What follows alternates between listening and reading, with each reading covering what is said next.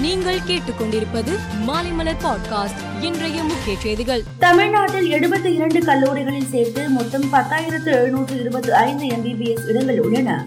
இரண்டாயிரத்து இருபத்தி இரண்டு இருபத்தி மூன்றாம் ஆண்டுக்கான எம்பிபிஎஸ் படிப்புக்கு புதிய சீட் உருவாக்கப்படவில்லை. இதனால் இந்த ஆண்டு மருத்துவ படிப்புக்கான எம்பிபிஎஸ் இடங்களுக்கு கடுமையான போட்டி இருக்கும் என்று எதிர்பார்க்கப்படுகிறது. பொறியியல் மாணவர் சேர்க்கைக்கான தரவரிசை பட்டியலை உயர்கல்வித்துறை அமைச்சர் பொன்முடி இன்று வெளியிட்டார்.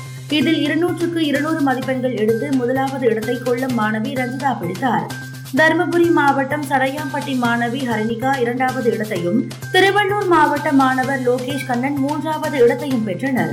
ஜம்மு காஷ்மீர் மாநிலம் அனந்த்நாக் மாவட்டம் சந்தன்வாரி அருகே இந்தோ திபெத் எல்லை பாதுகாப்பு படையினர் சென்ற பேருந்து விபத்துக்குள்ளானது. இதில் ஆறு வீரர்கள் உயிரிழந்தனர். முப்பத்தி ஐந்து வீரர்கள் காயமடைந்து உள்ளனர்.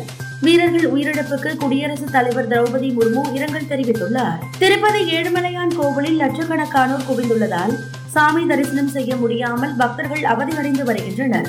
இந்த நிலையில் ஆந்திர அமைச்சர் உஷா ஸ்ரீ சரண் தனது உறவினர்கள் அறுபது பேருடன் விஐபி பிரேக் தரிசனத்தில் அனுமதிக்க வேண்டும் என தேவஸ்தான அதிகாரிகளிடம் வாக்குவாதத்தில் ஈடுபட்டார். இதற்கு பக்தர்கள் சமூக ஆர்வலர்கள் கடும் எதிர்ப்பு தெரிவித்து உள்ளனர் ஆவணி மாத பூஜைக்காக சபரிமலை ஐயப்பன் கோவில் நடை இன்று மாலை திறக்கப்பட்டது. தந்திரி கண்டனரு மகேஷ் மோகனரு முன்னிலையில் மேல்சாந்தி பரமேஸ்வரன் நம்பூதிரி நடை திறந்தார்.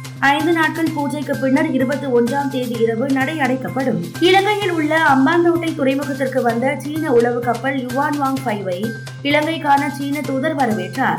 இலங்கைக்கு சீன ஆராய்ச்சி கப்பலின் வருகை இயற்கையானது என்றும் இது போன்ற ஒரு கப்பல் இரண்டாயிரத்து பதினான்காம் ஆண்டு இலங்கை வந்துள்ளது என்றும் அவர் குறிப்பிட்டுள்ளார். இங்கிலாந்தில் நடைபெற்ற காமன்வெல்த் போட்டிகளில் பதக்கம் வென்ற தமிழக வீரர்களுக்கு முதலமைச்சர் மு க ஸ்டாலின் ஊக்கத்தொகை வழங்கியுள்ளார்.